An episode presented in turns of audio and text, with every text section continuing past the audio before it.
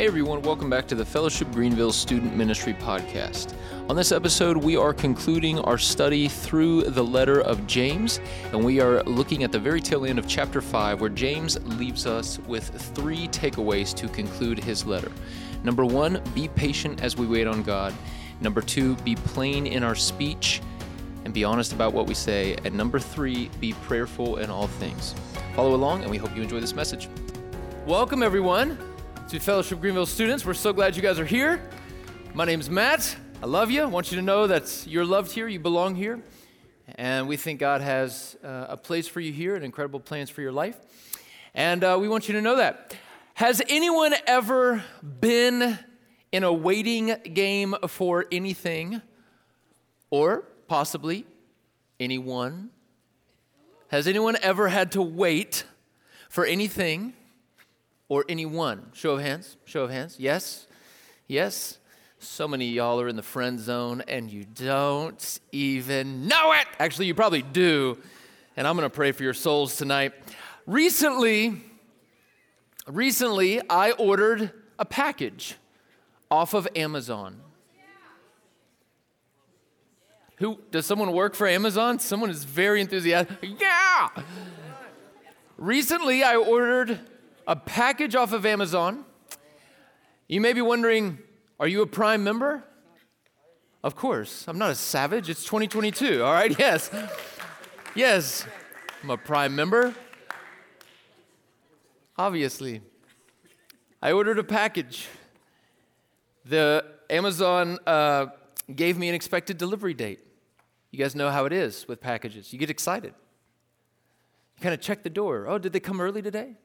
Open the door just peek out, just see if anything. No, no, not yet. Okay, I'll wait a little bit longer, right?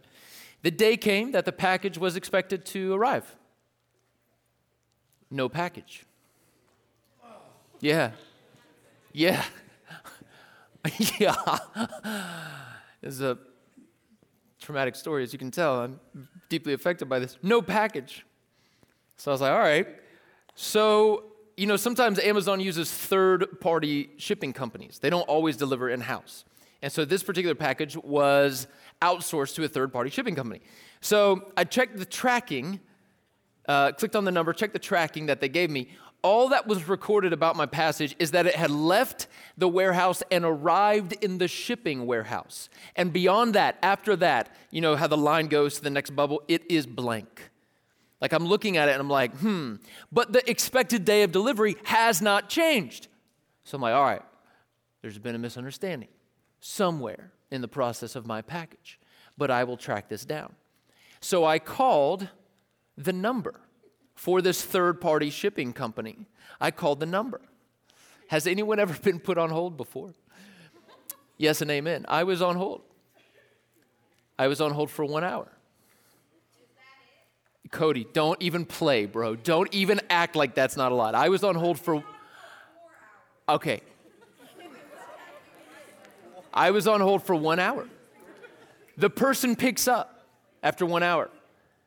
And I explain my conundrum, my predicament.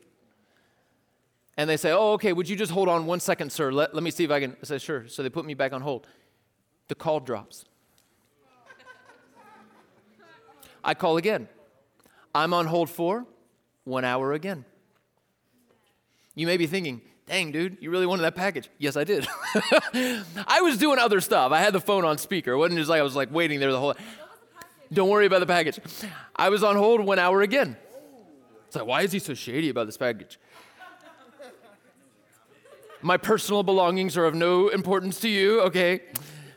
No, it was a couch. It was a couch. I had ordered a couch, which is why they use third party shipping. It was a big item. They couldn't deliver it in their little electric van, so they had to use a third party shipping.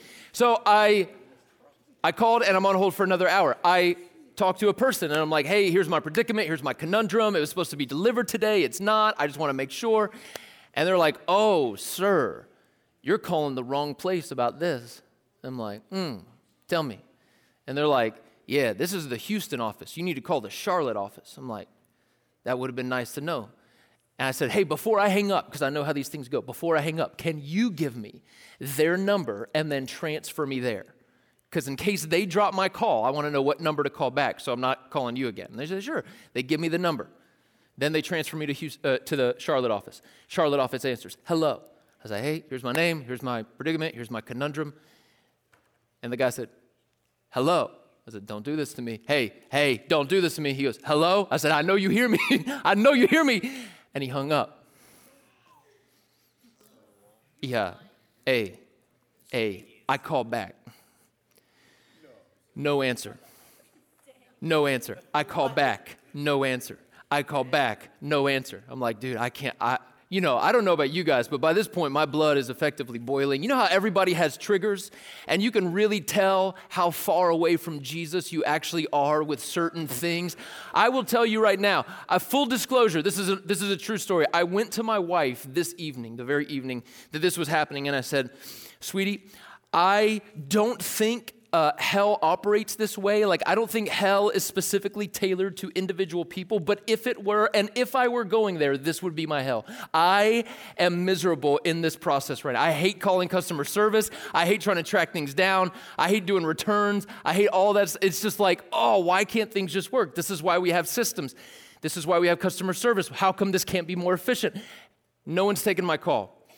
So I finally get a hold of someone the next day.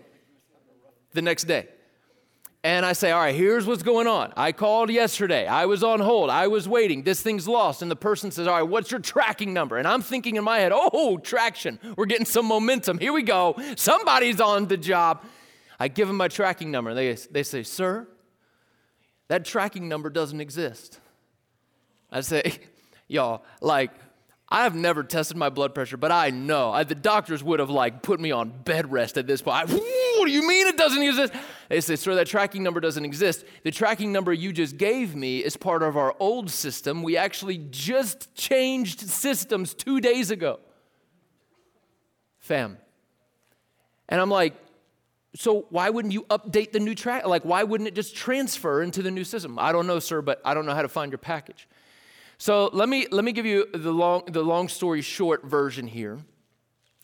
For the next few weeks, and I mean that literally, for the next three weeks or so, I would call multiple times a day.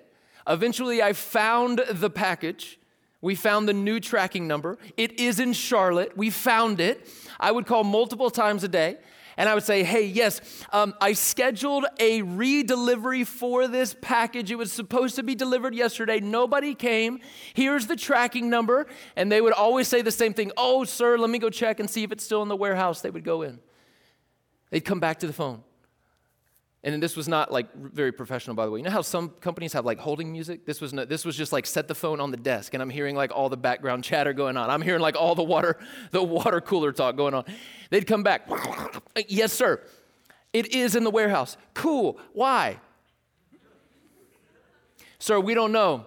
Okay, can we get a can we get a delivery rescheduled? Well, sir, we could, but the dispatcher has already left for the day, so it's going to be at least a two day wait okay, let's go ahead and schedule it for two days. Sometimes, guys, I would call multiple times a day and reschedule multiple times a day with people that worked on the different shifts because eventually I learned their shift hours because I was trying to increase my probability of getting my couch. I would call and schedule redelivery with the morning person, the evening person, and the late night person. That hopefully three different reschedulings being on the desk of the dispatcher would prompt someone to go into the warehouse and say, Yo, the fool has been waiting now for three weeks. This is never going to get delivered unless we finally do something about it. And every day it was the same no delivery. I would call. Everyone seemed confused and no one seemed to understand why. Eventually, I just called Amazon. I returned the whole thing. The whole thing. I spoke to a very lovely English lady named Lola, and she genuinely and authentically used the expression great Scott with me when I explained my problem to her. That's how you know it's bad, is when a British person says great Scott and they mean it. Now, eventually, eventually, I just had a hunch like, dude, I wonder if I called that shipping company again, I wonder what they're going to do because I know how these things. They're, they're, this is a lost item. Someone in that factory, someone in that warehouse is going to get this thing, and I just couldn't sleep at that. I was like, no, you know what? I'm not going to give up this fight. So I spent one more week tracking this down. I finally got a hold of someone who seemed like they cared seemed like they were concerned. They rescheduled. It was delivered on Halloween, October 31st, about a month after it was supposed to be delivered. On Halloween, and it was delivered by two very kind gentlemen. One was from uh, Kenya and one was from Liberia. They've been living in the States now for about 20 years. And I asked them, I said, hey man, tell, tell me the deal. So you guys don't work in the warehouse. They're like, no, we don't work in the warehouse. We're the truck drivers. I said, tell me the deal. Why is the warehouse so bad where you work? How is it this bad? How is it this broken? Tell me the system. I want to know. They were cracking up. They were like, bro, when we're bored on our route, we read reviews that people leave on Google about our branch, and it makes us laugh so hard. These guys were amazing, but the whole company, the system itself, is so broken.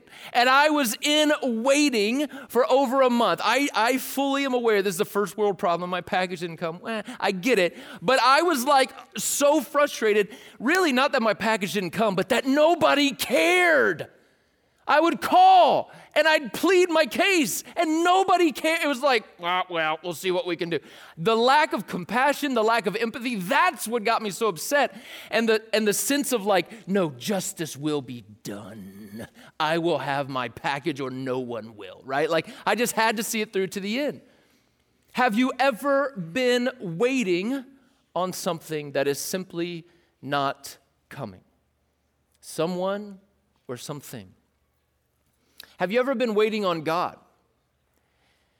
Have you ever come to God with your heart and your concerns and your cares and your prayers? Have you ever come to God and laid things before Him and sensed and hoped and, and, and maybe felt like there would be some response, and you are just waiting? And you're kind of lost in limbo. Like you don't know where you don't know where the the package is at. You, you don't know what's happened, but it feels like God is distant. It feels like maybe He's not answering your prayers. Maybe you're so frustrated or confused, it feels like you don't even know what to pray anymore. It might feel like customer service has lost compassion and empathy for your plight. You're not even sure God cares. Have you ever been waiting on God and just been in the wing of silence, confusion, mystery, frustration. What do we do in those seasons of life? Because they are coming. If you're not in one currently, my bet is you have been in one or will be in one. They come. And unfortunately, it's not one and done, they come often. Where you just reach places of life where you're like, God, I have come to you. I feel like prayers don't work. I feel like I feel like you don't care. I feel like you're not near. I can't feel you. I can't sense you. I'm not even sure you hear me. And I'm frustrated and confused.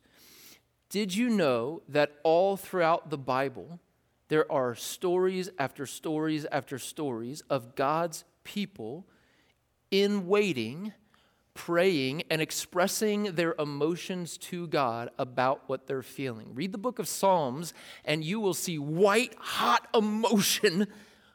People who are confused by what God is up to, who are angry or hurt or lonely or scared, praying their hearts out.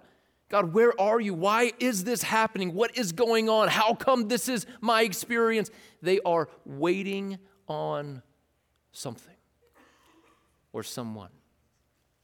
If you've been here over the past few weeks, we have been going through the book of James, the letter of James. And uh, last week we didn't meet because it was Thanksgiving. Tonight we're meeting, and it's our last night in the book of James. We're concluding our study in James tonight. Now, if you've been paying attention over the past few weeks, you know that we've only gone through the end of chapter three. And so you may be thinking, whoa, wait, dude, chapters four and five in one night? Yo, two hour sermon. Who's up for it? Thank you. Thank you, JJ. That was a test to see who really loves Jesus, and JJ does. I'm kidding. Lighten up. Lighten up. It's church. Okay. I'm just kidding, guys. Lighten up. It's cool. I look, I wouldn't want to sit here two hours either. Okay. So here's what we're gonna do. We're skipping chapter four tonight. I knew that was coming. I just didn't know from where it would come. Matt is skipping the Bible. is he even like a Christian, bro? We're skipping chapter four and some of chapter five. I know. I know. Pray pray for your pastor, fam. Pray for your pastor, all right? After tonight, I may just be your volunteer because I might get fired for leaving out chapters of the Bible. But here we go. We're going to we're to wrap up our study in James with the final uh, few passages in chapter 5. Just to bring you up to speed, in case you've missed it, James is the half brother of Jesus. He grew up at home with Jesus in the family of Jesus. He grew up not believing that Jesus was who he said he was. James did not believe that Jesus was God or Messiah. That happened later in his life. The trump card Jesus played was not being dead. Yes, resurrection. Hey, I'm back. Oh, James is like, You are God. Wow, my bad. I didn't believe. Now I do. And James became a, a, a voice, a teacher, a leader in the early church. And as he grew in his maturity and age, he is writing this letter, the letter of James, to those who profess faith in Jesus, and they are on the run because of persecution. There are many people who are trying to hurt, target, kill, um, persecute Christians because of their faith, and so many Christians were on the run, specifically in Jerusalem. And James is writing a letter to them, rallying them encouraging them and challenging them that, hey, you claim faith in Jesus. I know life is hard, but this is still what faith looks like, even in circumstances like these. So James is typically to the point, he's pretty direct. And the way that we've been framing our studies every single week is that James is kind of like a spiritual father writing to the next generation. And so this is like spiritual dad vice with James. Every single week, he invites us in. The breakfast is set, pancakes are on the table, bacon's on the table, eggs are on the table, glass of OJ, steaming coffee. And Papa James invites us in and says, Hey, take a seat. Let me pour some wisdom into you. Let me, let me let you know what life is all about. This is spiritual dad vice with James. So, we're concluding our letter this week. I don't want you to fret too much because honestly, the things that we're going to look at really like point back to chapter four that we're skipping. So, we're still going to get like some flavors of four and the rest of the book as a whole. But really, um, in typical dad fashion, James. Uh, feels the end of his letter coming, I guess. He does not end it like most New Testament letters end. Most New Testament letters end with kind of like a gradual farewell, like, hey, tell so and so I said hello, and, and peace and grace of Jesus be with you, and, and, and God's mercy be with you. James doesn't end it like that. James kind of feels the letter ending, I guess, and, and puts a lot of things bup, bup, bup, bup, bup, right in a row at the very end. Like, like dad is running out of time and he looks at his watch. He's like, ooh, okay, well, let me just give you the rest. And, and that's kind of how the letter ends. So, the dad vice for tonight, James's spiritual dad advice for us tonight is three bullet points. And to make this very, very easy for you, I've made them all begin with the letter P so that they're memorable. It's called alliteration, repetition of initial consonant sounds. I did it because I love you, okay? This is my gift to you. So they all begin with P. This is James' dad advice for us tonight. You ready? Okay, this is what he wants to tell this is what he wants to tell us tonight. James's dad advice to be patient, to be plain, and to be prayerful. He's got us at the breakfast table. Were you trying to guess the P's? Sorry, fam. Did you get one wrong? Yeah, sorry, fam. Was it plain? Yeah, sorry, fam. Wild card. He's got us at the breakfast table. He's recalling all the lessons that he's taught to us throughout this book. And as he's summarizing his advice, he's, he's kind of saying, hey, there, there are a few ways of operating in this life that if you follow Jesus and if you walk with Jesus, these should be identifying markers about your life. That people should look at you and know that you are patient, that you are plain, and that you are prayerful. We're going to unpack each one of these three. So we're going to start in verse 5 tonight, and we're going to go all the way through verse 20. We got a lot to cover. We're going to move eh, fairly quickly. So, you guys ready? I'm sorry, we're starting in verse 7, not 5. We're starting in verse 7. Here we go. Be patient, therefore, brothers. You can insert sisters there as well. Brothers and sisters, until the coming of the Lord. So remember, those that James is those that James is writing to are experiencing persecution, like their lives are literally on the line. And there are many who are kind of raising the question God, where are you? Don't you care?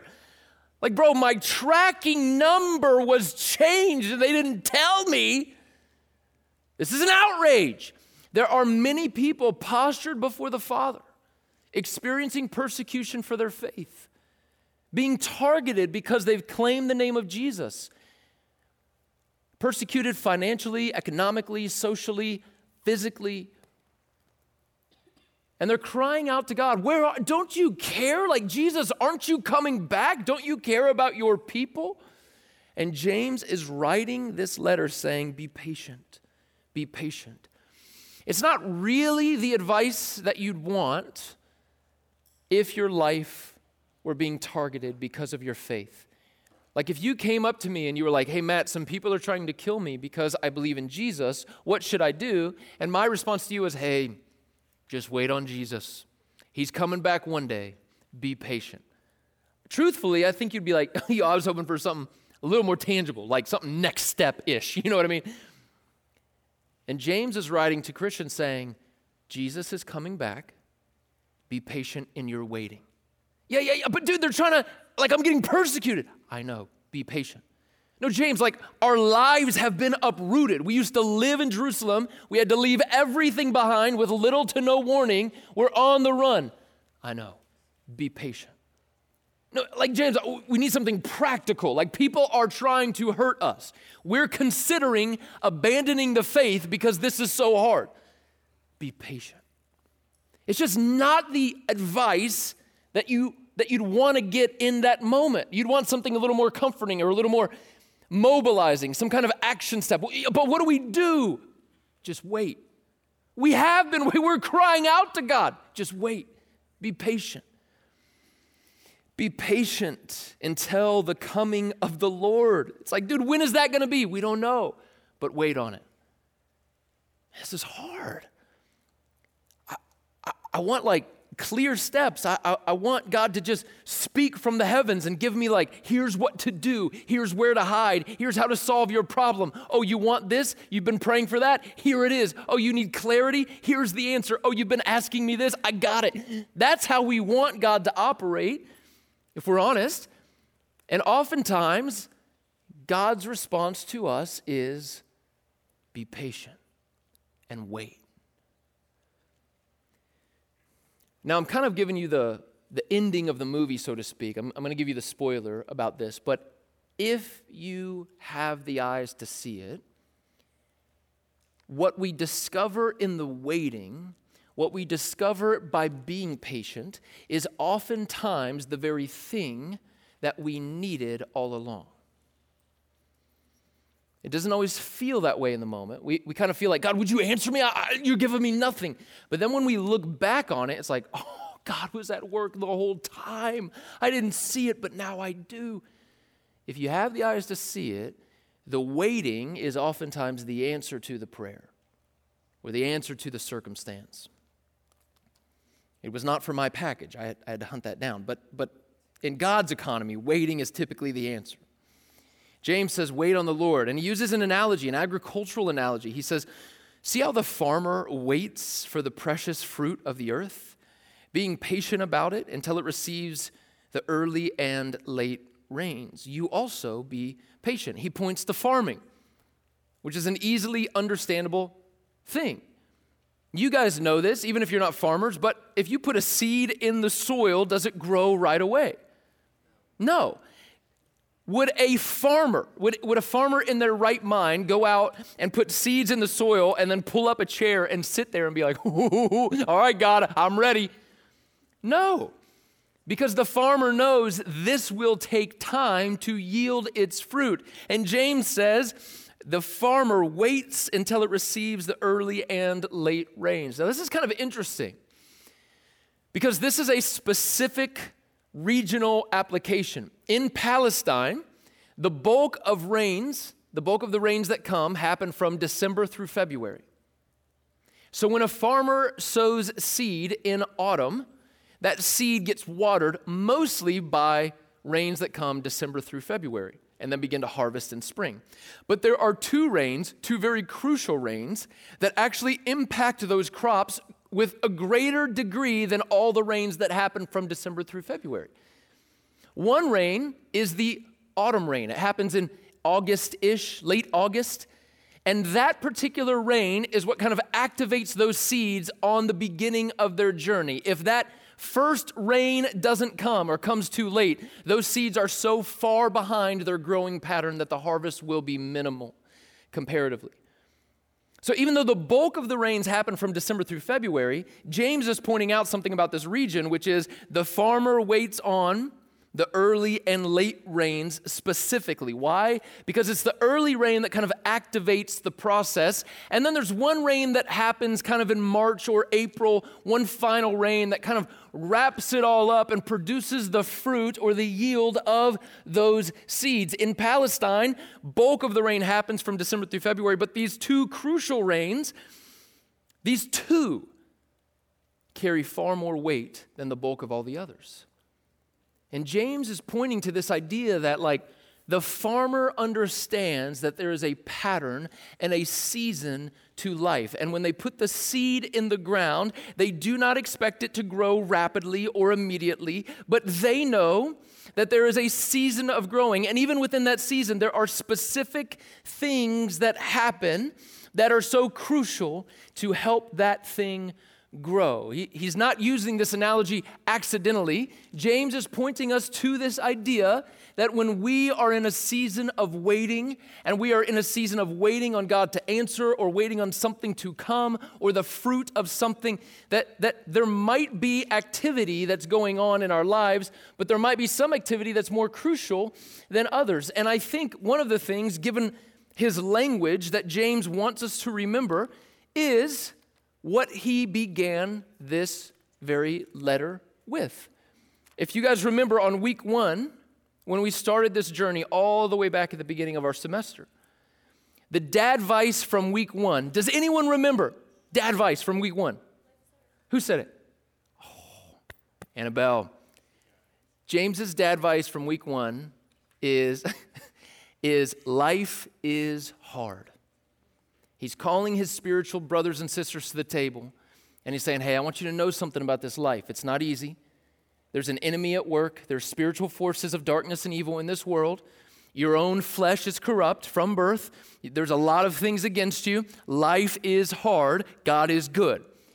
But he's rallying us to this idea that like life is hard. And in James chapter 1 verse 2, he says, "Count it all joy, my brothers, when you meet trials of various kinds, for you know that the testing of your faith produces steadfastness."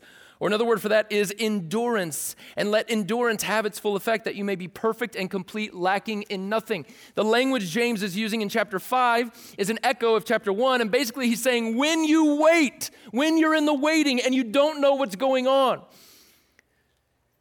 Count it a joy in these times. Let endurance produce in you maturity in the faith. Again, oftentimes the thing that we need the most is actually coming through the waiting and not through the immediacy of God's action. So he says, You also be patient. Verse 8, establish your hearts, for the coming of the Lord is at hand. Verse 9, do not grumble against one another, brothers, so that you may not be judged. Behold, the judge is standing at the door. Why would he say, don't grumble against one another? Because when you are waiting, you tend to get irritable. When you are confused about what the Lord is doing, you tend to get frustrated. When you grow impatient in life, you tend to grow impatient with others. And if you are in a season of waiting and you don't see the fruit and you don't see the harvest, and you have forgotten that things don't grow rapidly, it is so easy to begin to take it out on others, isn't it? And to be short with them and irritable with them. Married couples in the room, you know what this is like. The person you love more than anyone else in the world tends to get the brunt of your poor attitude. Waiting has a tendency to make us impatient and irritable. And James is saying, hey, hey, hey, when you're in this season of waiting, don't grumble against each other. That is not how Christians behave. Like in this family, we don't allow frustrations with life to translate to frustrations against others. We don't gossip, we don't slander, we don't speak sideways. We take our emotions to God. You have permission to do that. Again, read the Old Testament. Time and time again, people are pouring out their heart, frustrations, discouragements, confusions to God. But James is saying, but don't do it about each other. That's not the way when we are in a game of waiting or a season of waiting. If you do that, we risk being judged. Again, this is echoing, remember chapter 3? The, the tongue has the power of life and death. And James is saying, Do not kill your brothers and sisters with your words because you are growing impatient in life. As an example of suffering and patience, brothers, take the prophets who spoke in the name of the Lord. Behold, we consider those blessed who remain steadfast. So he says, Hey, if you want to know what waiting is like, think about the prophets. Now you may be wondering, All right, what does that mean? Well, in the Old Testament, there were prophets. A prophet was someone who foretold the word of God and foretold the word of God. In other words, they were a preacher, and occasionally they saw through visions futuristic events that were going to happen. They saw into the future, and then they came and told the people about it, calling on them to repent, to take themselves before God and repent. And James is saying, hey, you want to know what waiting looks like? Consider the prophets. So let me give you guys an example. Oftentimes, the prophets would roll up to a city after seeing a vision and they'd be like, yo, God said he's gonna do this. And then, like, no one would repent. They'd be like, all right, weirdo. And the prophet would wait. Like, all right, it's coming. Y'all gonna be proven wrong, just you wait. And some time would go by. The prophet's like, dog, God, you gonna show up? Because I want, you know, I told him it was gonna happen. I now I'm feeling kind of like a fool. God, you gonna show up? And God would be like, yeah, soon. Probably like, all right, dope, dope, dope, dope. Some time would go by. Another one, prophet's like, God, you gave me that vision. Are you gonna do it? I, I, told him. Now I'm looking like, you know, I'm embarrassed. Feels like don't know what I'm talking about. The people aren't gonna repent if they don't see you doing what I told them you would do. And God's like, yes, yeah, soon. Prophet's like, all right, okay. Some time would go by. Prophet's like, God, I, I, you gonna follow through? Or God's like, yes, yeah, soon. Like the story of the prophets is saying something and waiting. You guys may not know this, but in the Old Testament, there's a prophet named Jeremiah. Jeremiah was a prophet for two decades. Y'all aren't even 20 years old yet. Jeremiah was a prophet for longer than you've been alive, and God told him, Hey, you're gonna be a prophet, and nobody is gonna come to believe in me while you're a prophet. 20 years, bro, buckle up. No one's want to believe what you have to say, but that's what I'm calling you into. And Jeremiah's like, okay. That's why Jeremiah wrote a book called Lamentations, because he was so sad. So sad. The prophets waited. James is calling us to this idea. And guys, I, I, got I got news. You may interpret it as bad news. It could be good news, but I have news that the way that we perceive time is, is often not how God perceives time. You know, the Bible says that a thousand years is like one day to the Lord. Dog. like, you've been waiting what? A few months? A few years? That's like seconds to God. One of the things I think people don't talk about often is that Christianity, to follow Jesus, Christianity requires patience. And, fam, let's be honest, we are not a very patient generation. Amen? Amen. Like, if you want to know any bit of information, you don't even have to lift a finger. You can literally voice command and ask your phone, Hey Siri, what's so and so? Who who won? I had to do this for the World Cup. I didn't keep up with it, but I was like, Yo, who won? And the U.S. men's are out. Rest in peace. Four years. We'll come back, though. I believe that we will win. You can get anything you want immediately. You don't have to do anything, any bit of information. You can order stuff. It comes in two days, unless it's my package, then it's lost for a while. We are a generation that has been conditioned to expect immediate. We want microwave, and God is oftentimes a crock pot. It's like, nah, man, I'm on slow simmer. Come back at the end of the day. Eight hours simmer. Come back. We're like, no, but I want it now. It's like, wait, be patient. And James is calling us to this idea. The dad advice James wants us to rally around tonight is to be patient, to wait on God. He says, think about the prophets. You've heard of the steadfastness of Job. And you've seen the purpose of the Lord, how the Lord is compassionate and merciful. Merciful. Now, there's a lot we could say about Job. We could have a whole nother sermon here. I'm not going to go down that road. But Job suffered a lot and cried out to the Lord and waited upon God to come through. And, and James says, think about Job. So, what James wants you to know, one of the things he wants you to know tonight is following Jesus requires waiting. And it may seem like God is not up to anything, but He is. And it may seem like God is not at, work, but He is. And it may be like, I just don't feel Him. But the truth is, guys, you don't have to feel God at work in your life to believe He is at work in your life. God is at work in your life. And James kind of wraps up this thought by saying, We've seen the purposes of the Lord and how the Lord is compassionate and merciful. Wow, I can't get that word tonight how the Lord is compassionate and merciful. If we could put verse, the verses back up at the end of verse 11. And so James is saying, hey, look, man, in the Old Testament, the prophets had to wait. Job had to wait. And it was like, God, what are you doing? But we know now, we see the story from an outside perspective. We see how the Lord is compassionate and merciful in the midst of, of waiting. And He is for us as well. So be patient. And then James wants us to know to be plain. Now, what does that mean? Plain. Well, specifically means plain in your speech. Verse 12, a one verse takeaway. Here we go. But above all, my brothers and sisters, do not swear either by heaven or by earth or by any other oath, but let your yes be yes and your no be no, so that you may not fall under condemnation. Guys, if there was a verse that this generation needs to hear, it is this verse. I love you, fam.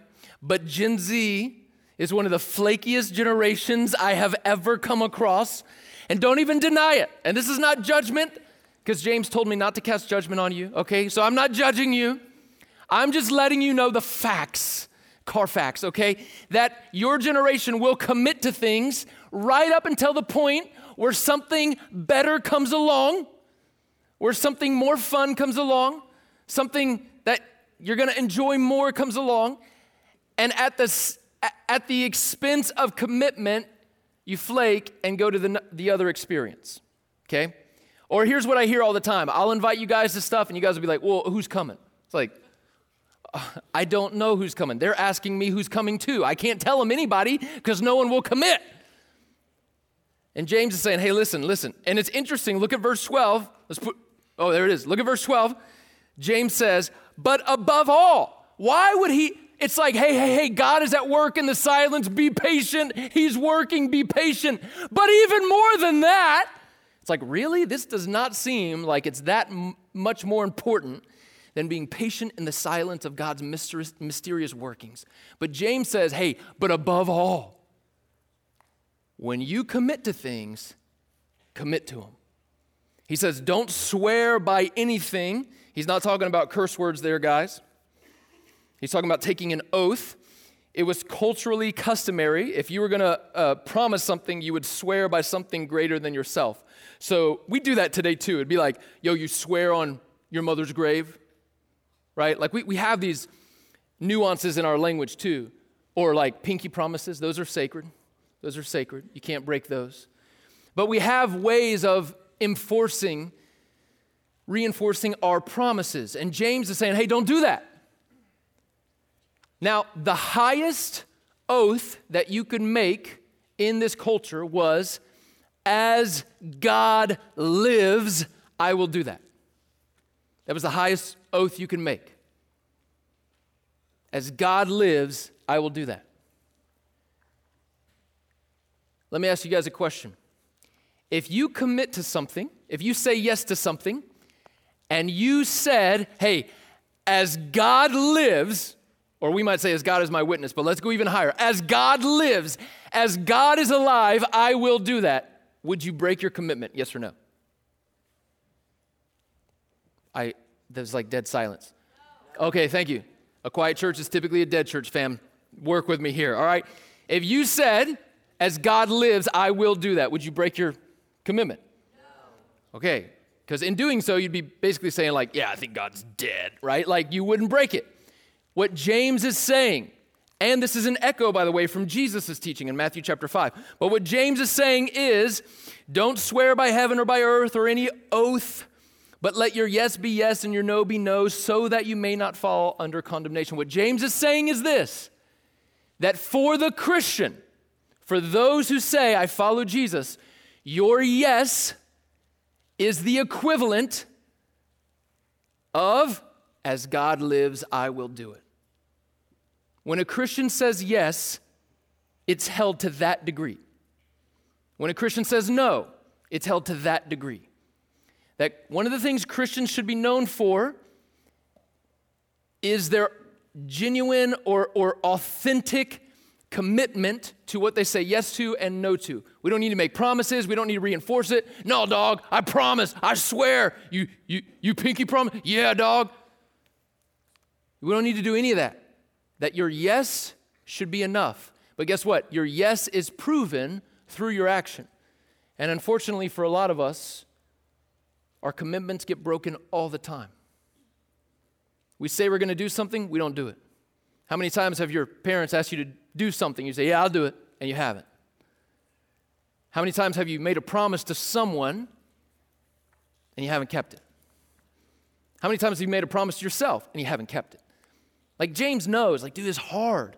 But listen, your yeses and nos are powerful because Christians should be plain in their speaking. We don't need to reinforce it with promises and oaths and, and emphases and all sorts of other stuff. That your character should prove that you know God simply because when you say yes, you mean it, and when you say no, you mean it. And other people should be able to see that in your life. So the challenge I am giving to this room full of Gen Z is be plain in your speech. When you make commitments, follow through. When you say yes, it's on the same par as as God lives, this is true. Don't take it lightly. When you say no, follow through. But Matt, what if something more enticing comes up? Like what if a better opportunity comes up and I've already said yes? Then you miss out. James is saying it is better to be a person of your word than to be known as someone who changes their commitment based on the opportunities that come. Now, listen, there's always like asterisks, right? Like, uh, like Matt, what if, you know, we had an emergency and I couldn't? Yes, okay, I, I get it. This is just, I'm talking like broad stroke categories here. If you say yes, follow through. If you say no, follow through. It's that simple. James is saying, hey, be patient, be plain in your speech. Don't make promises, don't make oaths. Just let your yes be yes and your no be no. That is a word for this generation. And then finally, James says, Be prayerful. Is anyone among you suffering? Verse 13. Is anyone among you suffering? Let him pray. Is anyone cheerful? Let him sing praise. Is anyone sick? Let him call for the elders of the church and let them pray over him, anointing him with oil in the name of the Lord. This was radical, by the way, because culturally speaking, if you were sick, you were ostracized.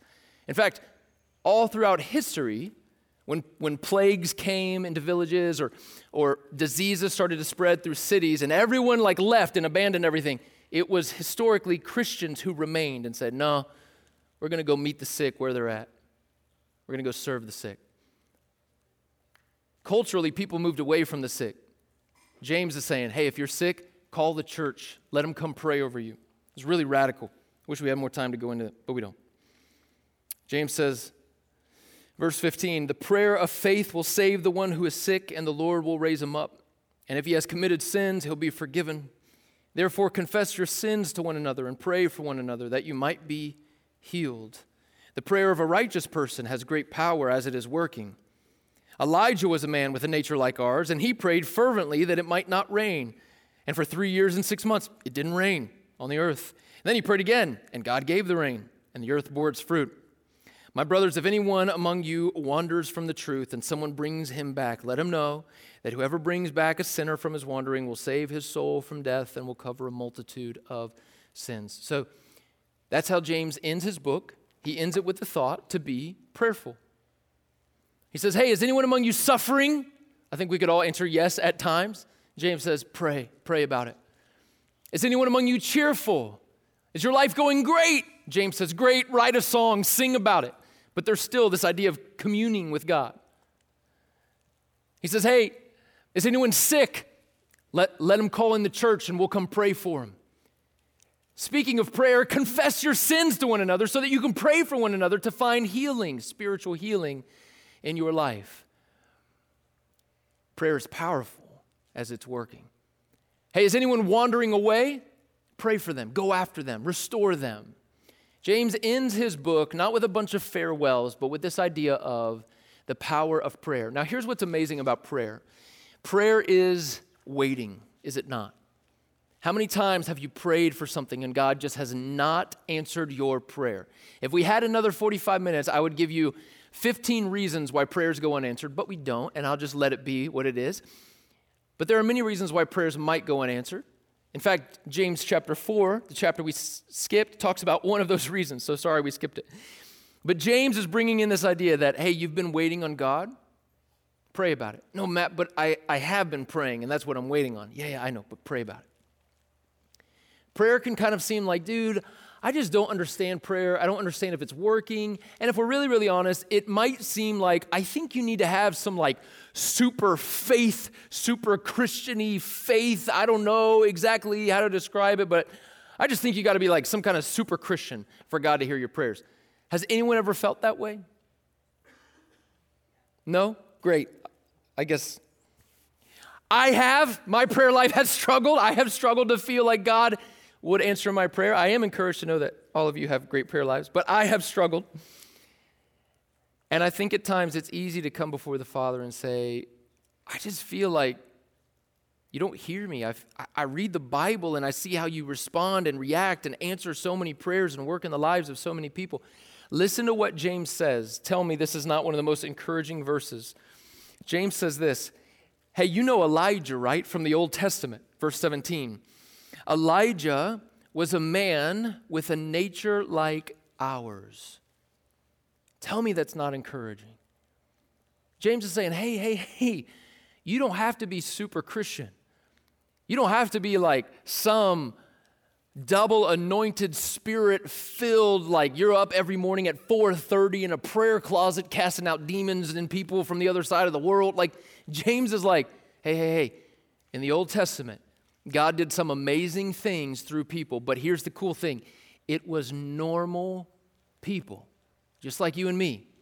He says, You know that prophet Elijah that went toe to toe with the prophets of Baal called down fire from heaven. Elijah prayed that it would stop raining, and for three and a half years it stopped raining. And then he prayed that it would rain, and it rained. That's powerful prayer. And James says, hey, hey, Elijah has the same nature as us. In other words, there is nothing more special about people in the Bible and their character than yours that God can work through you just like he did through Elijah, just like he did through Abraham, just like he did through Noah, all these fantastic stories we read in the scriptures. James is saying, hey, you are just like them. They waited too. They were confused too. They were frustrated too. They didn't know what God was always up to. Okay, so what's the secret? The secret is no secret, but here it is they endured. This is James chapter 1 verse 2. They endured and allowed it to refine their faith and trust in God. That's it. In the waiting they endured, in the mystery they endured, in the confusion and frustration and hurt and anger and pain and betrayal and all of that. God, what are you up to? They endured, trusting in the Father, and it refined and matured their faith producing a complete and mature faith lacking in nothing. James is pulling us around the table and he's saying, Look, all these heroes of the Bible that we read about, Elijah, all the rest, they have a nature like ours. They're just like us. They were everyday people. And God had plans for their life and they submitted themselves to his plans and he worked through them. But they're just people like us. So are you waiting? Maybe. Are you confused? Maybe. You frustrated, tired, feeling hopeless? Stuck in the mystery of what God might be doing behind the scenes? Maybe. But James would say, hey, hey, keep waiting. Be patient. God is up to something. Jesus is moving. God is working. He's got a plan for this world, He's got a plan for your life. The heroes of the Bible aren't uniquely special. You're just like them, and God can work and move in your life too. Keep waiting, keep enduring, let it refine your faith. Dad advice with James as our book comes to a close be patient, because it may be hard to understand what God is up to all the time. Be plain in your speech, because when you make commitments and keep them, people are associating that to how Jesus works. That Jesus said he would come back, he will. But if you make commitments and break them often, people begin to associate that to the nature of Jesus because we represent Jesus. So be plain in your speech and keep your commitments. And then finally, be prayerful. You're suffering, pray about it. You're happy, pray about it. You have sin, pray about it. You're sick, pray about it. You know someone who's wandering from the faith, pray for them. Are you wandering from the faith? Pray about it. Be patient, be plain, and be prayerful. That's how James wants to land the plane on his letter to those who profess faith in Jesus Christ. With that, our study in the book of James is done. Let's pray together. Jesus, thank you so much for your word.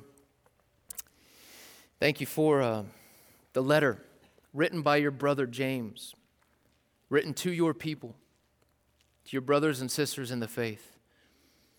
James has rallied us and challenged us, encouraged us, sharpened us. It's been hard at times, and it's been so sweet at times. Jesus, as your brother wraps up his letter, he calls your people into three distinct thoughts that we are to wait on you, that we are to be truthful with our words, and that we are to come to you with our emotions and selves and thoughts to be patient, to be plain, and to be prayerful. And so, Jesus, I pray over this room full of teenagers, of students, of young adults, of the next generation, that we would indeed allow the Word of God to not just land on our ears, but land on our hearts. That we would be transformed by the Word. That we would get to know the God of the Word to deeper depths that we would become patient people, that we would be honest in our speech at all times, faithful in our commitments, and that we would be prayerful. That we would learn how to come to you no matter the emotion, no matter the confusion, frustration, mystery, pain, no matter the sin, that we would be praying people who know that God is up to something, even if we can't feel it in the moment, even if we can't see it in the reality, even if we don't know it in present time. That you love us and you care about us, you're compassionate and merciful, that you are always working, even in the midst of waiting. We love you, Father. We pray that we would be a people who are changed by knowing your Son Jesus and continually walking with the Spirit, being pulled ever closer to your heart. We ask these things, Father, in the name of your Son. Amen.